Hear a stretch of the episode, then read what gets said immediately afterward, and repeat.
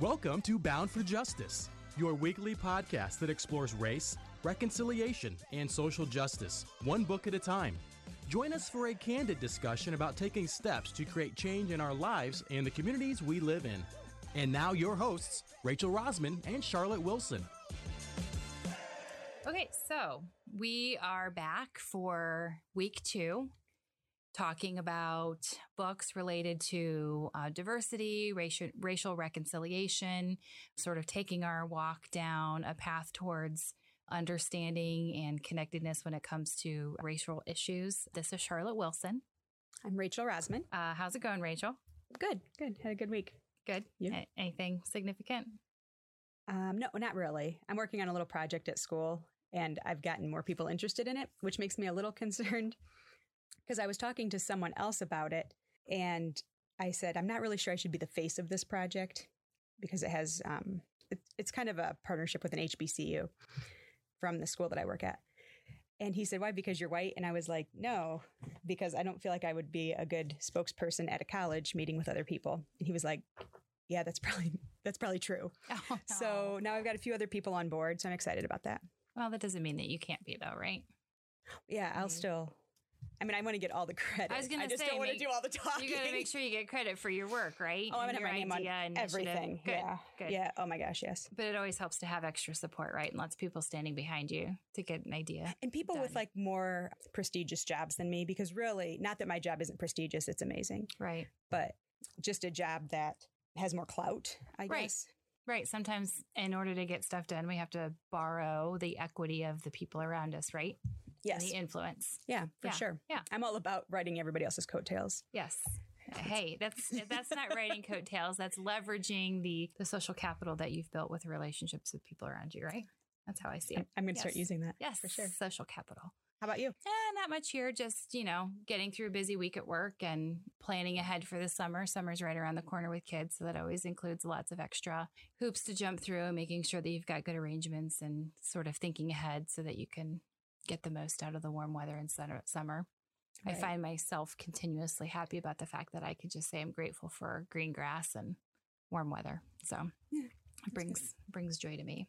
So this week we are digging back in and fulfilling the promise that we talked about in our first week, which was committing to exploring racial issues, diversity re- related issues, one book at a time, and just digging into books. And we mentioned in our first week that we started a list of books that we were both interested in reading, and we're just going through, you know, book by book and and using it as an opportunity to be led to understand a little bit more about diversity issues and and take what we pull from those books and reflect upon from those books and and and hopefully uh, share that back to you and then turn those reflections into action where we can all do something to make a difference in our everyday interactions with other folks. So this week we're discussing When They Call You a Terrorist, a Black Lives Matter memoir. And this book is written by um, Patrisse Khan-Cullors with Asha Bandele. So Patrisse Khan-Cullors, just a little bit of uh, background. Uh, she is one of the founders of the Black Lives Matter movement, not not the only founder. There's there were a number of folks who really pulled together the the group of folks that are responsible for that movement, but she is one. And this book really details sort of the background behind her motivation to get involved in that movement and talks a lot about her personal her personal experiences leading up to and following the establishment of the Black Lives Matters movement. If you're looking to understand how someone's feeling, all of the events in a, in a person's life, all the personal interactions and um, emotional moments that drove them or that influenced them towards the actions that they took as an organizer within the Black Lives Movement, particularly Patrisse's story. This is the book for you. If you really truly want to understand the heart and the spirit behind a person, I think this book gives it to you. I think this gives a lot of background on why she was feeling the way she felt. And I think it really, I don't know if justified is the right word, but when you're reading it, you really feel what she's what she's saying like oh yeah i definitely would be interested in this or i would definitely this would definitely make me want to react or act to this and there were parts of this book that that tore me apart like i it was really i thought it was pretty intense in general black lives mattering Yes. and so I did like that aspect of it. I know you and I had talked before about whether or not it was important to mention, but I had issues, not issues. I found it interesting. Everything is in lowercase. And so hmm. I thought with the Black Lives Matter being in lowercase, it does seem like it encompasses all of that more so Mhm. than just pointing or focusing on the movement per Mhm. se. Hmm, Um, so I like that. thanks. It is interesting, sort of the literary tools or the approach that's used in the book, and the like you said, the purpose, some of the purpose of of those things, or the value that's delivered in the way that this book is organized. I do think of it as being, obviously, it's told in the first person. It's a memoir, but I almost think of it as being. It's it almost feels like a meditation, um, or almost Yeah, does feel like a see that. poem the way that it's written. And you know, I also compared it not in necessarily the the message, but the way it was presented, it was almost like the Bible, in which there are it goes back like the same story is told from different perspectives, or the same time frame was Mhm. told in different perspectives, which I sometimes struggled with because I expect everything to be very chronological, and this was not that way. Mhm. Like she would, you'd have a chapter, and then it would end, and you're like, okay, we're further in time, but then it would be back before the other chapter, and um, so it was very much like the same time frames but different aspects of her life maybe or different things that were happening and she wanted to focus on that but keeping them separate Right. Kind of highlighting the complexity of everything that was going on around her during these different moments of her life. yes Yeah. When i think of the black lives matter movement i am always sort of related it to like our generation's black panthers Mm-hmm.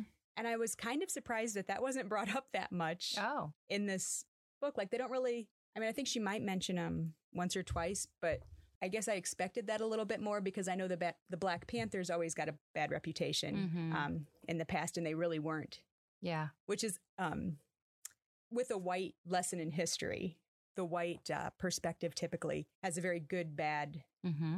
um, Binary. binary and it always plays up like people who try to defend themselves or people who are trying to go against the norm even if it isn't with good intent as the black panthers i believe were Mhm. or um, i know a friend of mine was saying something about i was talking about malcolm x before i really knew much about him and i said well you know what's his story and someone said well i think that he was the opposite of martin luther king jr like he was very Mm. violent Mm. whereas Martin Luther King Jr. was very, you know, good and peaceful, and and so I think there's this aspect. This is a little bit off topic, so we'll we shouldn't stick with this long, but but there's this idea that if somebody isn't taking what we give them, if somebody isn't being completely peaceful and trying to do things our way, that they're they're the wrong ones. They're Mm. wrong and they're bad and they're violent, and we need to we need to suppress this. And I feel like that was really that's what happened with uh, the Black Panthers, Black Lives Matter, Mm. um, Malcolm X, like anybody who really thought that they had the right to defend themselves or Mhm. the right for safety. Um, if we didn't feel that was right, or if that made us seem like like we were at fault, if it put any blame on us, like with the Mhm. Black Lives Matter, well, by us saying that Black Lives Matter is okay, are we saying that it's wrong for police officers to do that? Well, we can't do that. Like that's not in our system. We can't Mhm. say that the police are wrong. So clearly the other has to be wrong. Mm. By we, I was referring to like white culture in general and not necessarily that I was So you mean just the idea that the Black Lives Matter movement challenges I don't want to say this, not the sovereignty, but the the authority. Well, that they're challenging the authority of law enforcement, and they're challenging the assumption that law enforcement is always good, and challenging the assumption that law enforcement always protects you and is looking out for your best interest. I believe so. Okay. And that's very scary because that creates a lot of uncertain. Well, well, and, and and again, it's a challenge of it. It's not. It's not the statement that they're always they're always doing this. It that- is very that's the issue I think is that if you are against if you're against police brutality, you are obviously against all police. Right. And there's it, it it's that one or the other, that Okay. binary again, like you have to be one or the other. as opposed to saying no. What we're really asking for is accountability. Right. Right. Right. Or to say that, you know, some people are aren't doing things right. Right. And I think that again, off topic, but when they say, well, there's a few bad apples. Mm-hmm. Yeah, but the good apples aren't really doing anything. They're not really turning in the bad apples as much Right. because there's this culture within that group as well. Well, and I think that's a good point because, you know, at the beginning moments of the book where she's really providing the background um, of her childhood and the experiences that she had as a young girl growing up in inner city LA many of the experiences that she did have were very negative police interactions, whether it was her personally or what she experienced through the treatment that she saw from her brothers and other other young black men. I think we should kind of go into the situation with her brother, which yes. completely destroyed me as a person while I was reading it. But oh it was just, it was so much to handle just with his experience. And I think that from my perspective, I mean, I, I vaguely remember the super predators, uh, news Mhm. and that concept and idea. And I remember the three strikes you're out rule and Yep. and I it didn't stand out to me. I just remember being like, oh yeah, three strikes you're out. You know, all these these hardened criminals on the streets, you know, they've gotten three chances. And I think this really put it into perspective with her brother had like three nonviolent crimes Mhm.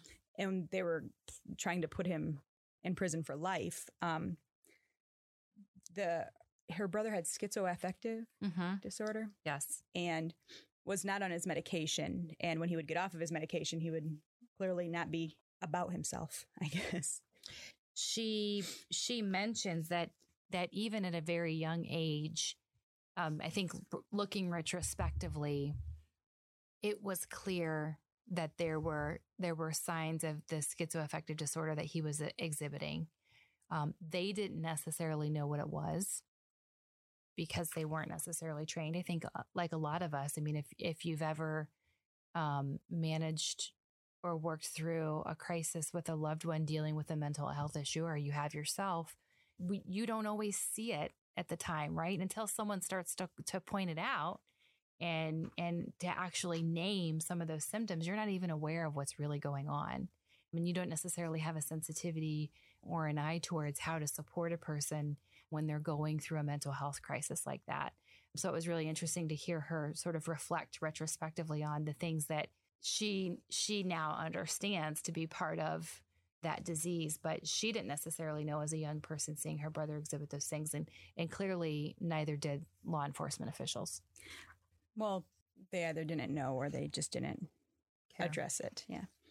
And, and I think that even now, in this day and age, middle class America, we don't always address mental health issues. And it's not anything that people really talk about going to the doctor for or treating. And so if you're thinking of somebody who doesn't have, you know, who's living paycheck to paycheck, who that's not really a big issue with them. I mean, major sicknesses are going to be the focus and not necessarily a mental health issue. It could, I mean, it could have gone on for a while being like, oh, he has, he has outbursts or, you know, he's not acting like himself today and sort of pushed off to the side because that wasn't, and it still isn't a huge issue unless it's like a violent act, acting out Mhm. situation. So I can see why it wouldn't be addressed immediately by the family.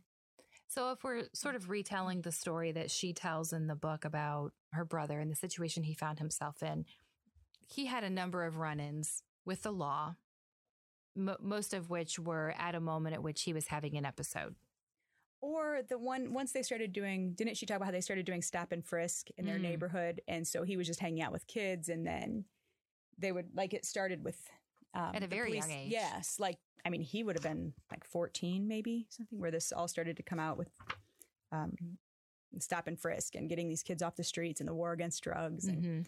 and at that point, it started. They started having this interaction with the police, and I think that's sort of when she started seeing all of that. It stuck with her that there was an issue or there was something going on because she only saw her brother hanging out with his friends, and then being down on the ground and the police giving him trouble and.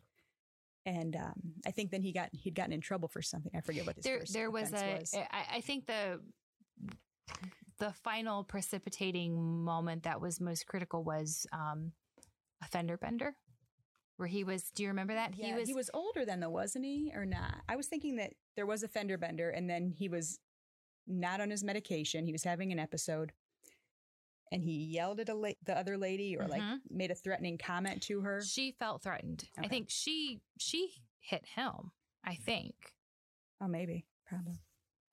let's see if we can find it oh okay so there are there are a number of um moments that she shares with regard to her brother and his run-ins with the law um I'm looking at one specifically that starts on page 112. The paragraph starts Monty had come home from his first prison bid in 2003.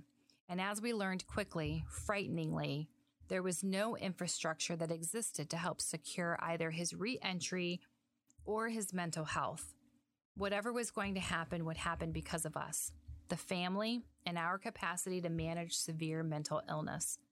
We learned quickly that intervention was either us alone and without medical professional support, or it was the police.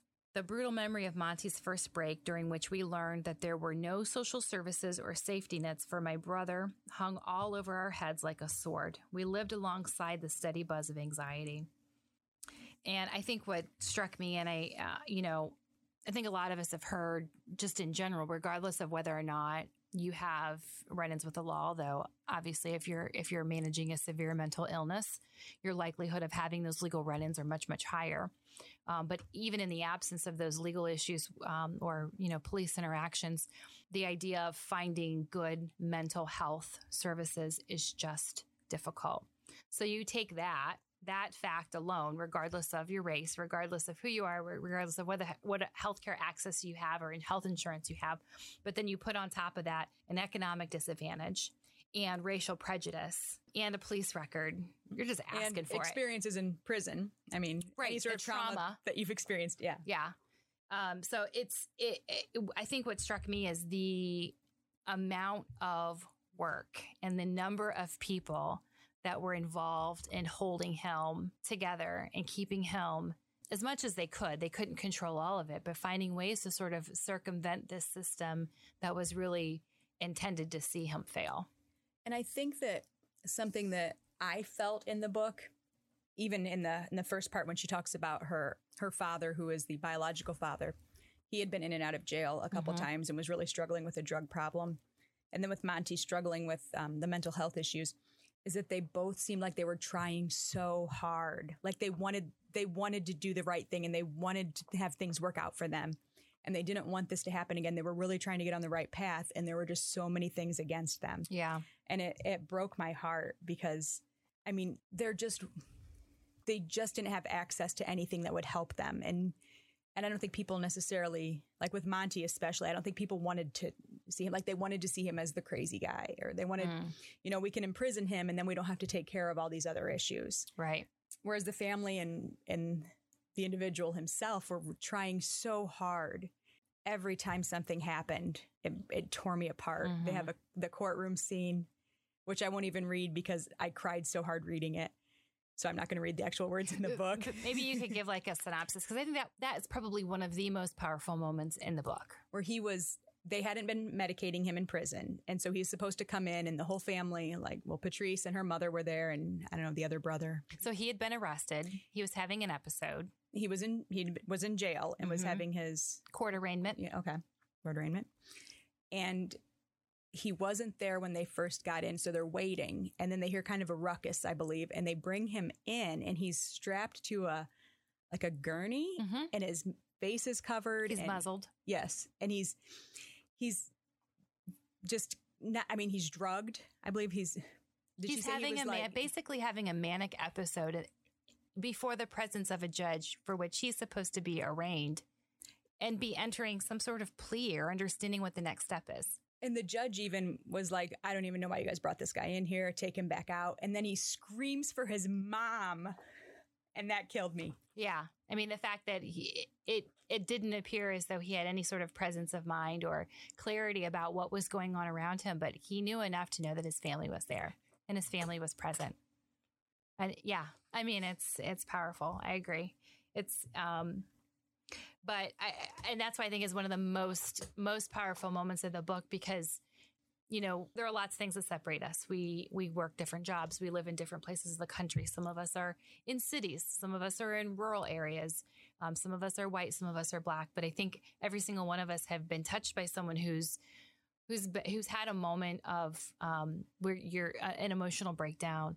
And um, I think we can all connect with that. And I think that's one of the most amazing things that she does in this book, where maybe you don't understand Black Lives Matter. You don't understand why there are people in the streets calling for accountability for police, but you can understand what it means to see a family member in pain and to not feel like there's anything you can do about it. And I think she kind of acknowledged that other people were very dehumanizing about that. Like other Mhm. people didn't get that and they they treated him like an animal. Um and apparently viewed him as an animal and it was I was that contrast in the courtroom scene where they're just hauling him in and he's strapped Right. down and they've got him drugged and then his family is sitting there. And that contrast between people who love him so deeply and people who treated him with such disregard Yes. was um it made it made an impact It on was- me. I'm Yeah. crying actually now thinking about it. Uh, the other thing that was shocking too was the response from the public defender that was supposed to be responsible for him in that Yes. moment and it was clearly someone who was unprepared really didn't didn't even necessarily have the training or the ability to manage through that kind of situation and Patrisse is sitting there basically saying like what the heck is going on here and this guy's kind of shrugging his shoulders And I, I forget what other book I read. Well, we'll probably talk about it some other day. we'll probably reread it. Um, where they talk about how overwhelmed the public defenders are and how they have all of these cases, and it's just unreasonable to expect them to get through all of this.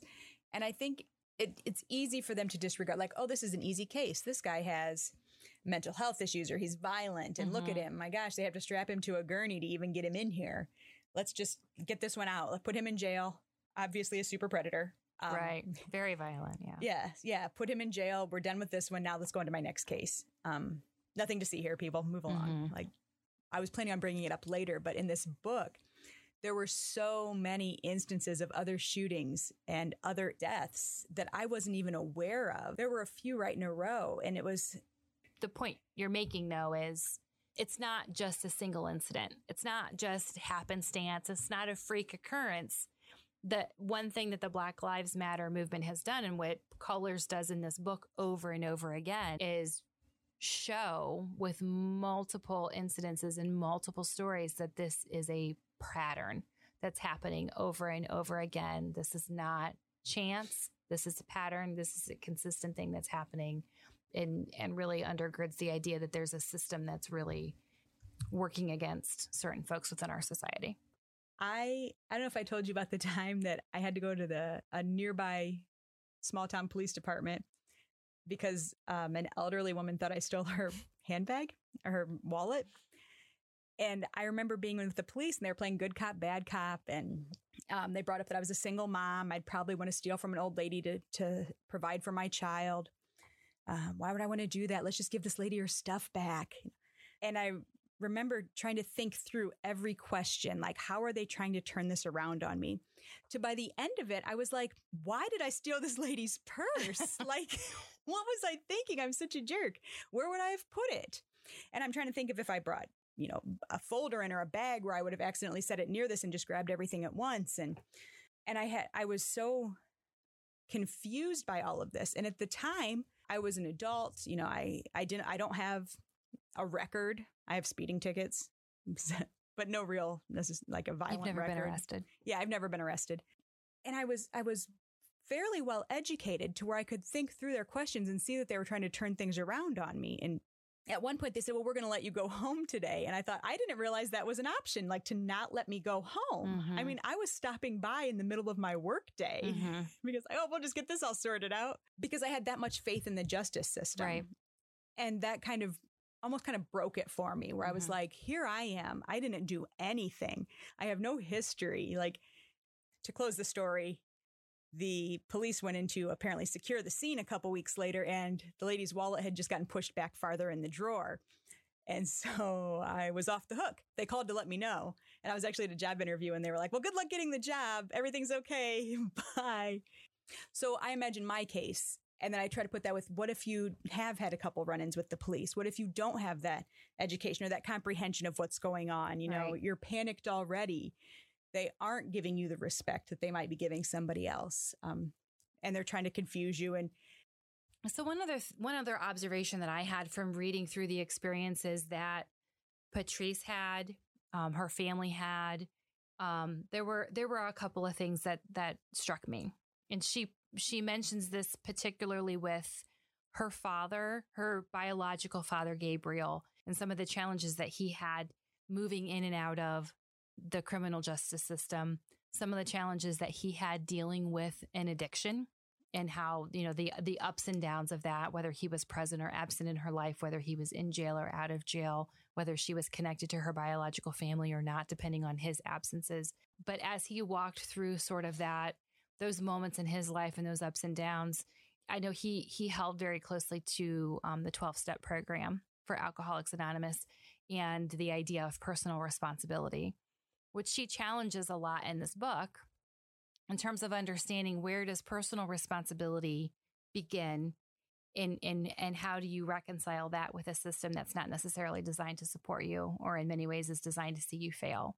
I know that's that's sort of a, a, a contradiction or, or i think a, a, yeah it's a contradiction. It's a contradiction that i think a lot of people have to try to figure out sort of how to live with. How do you how do you live in these two worlds where i'm a strong proponent of personal responsibility but at the same time understanding the systems that uh, systems around you that maybe make it a little bit harder to see you succeed and take responsibility for things in your life and understanding how that just understanding that there may be other forces around you that make it a little bit harder to to work within that that idea. And I think when people go to prison or have that record, then they're at such a disadvantage with getting a job, getting government assistance. Like it's hard to get out and get out of a cycle of that because you get out and then you can't find a job. And do you remember the moments in the book? Her brother, her brother comes out of prison and he can't stay with his mom. Yes. Because she's in Section 8 housing.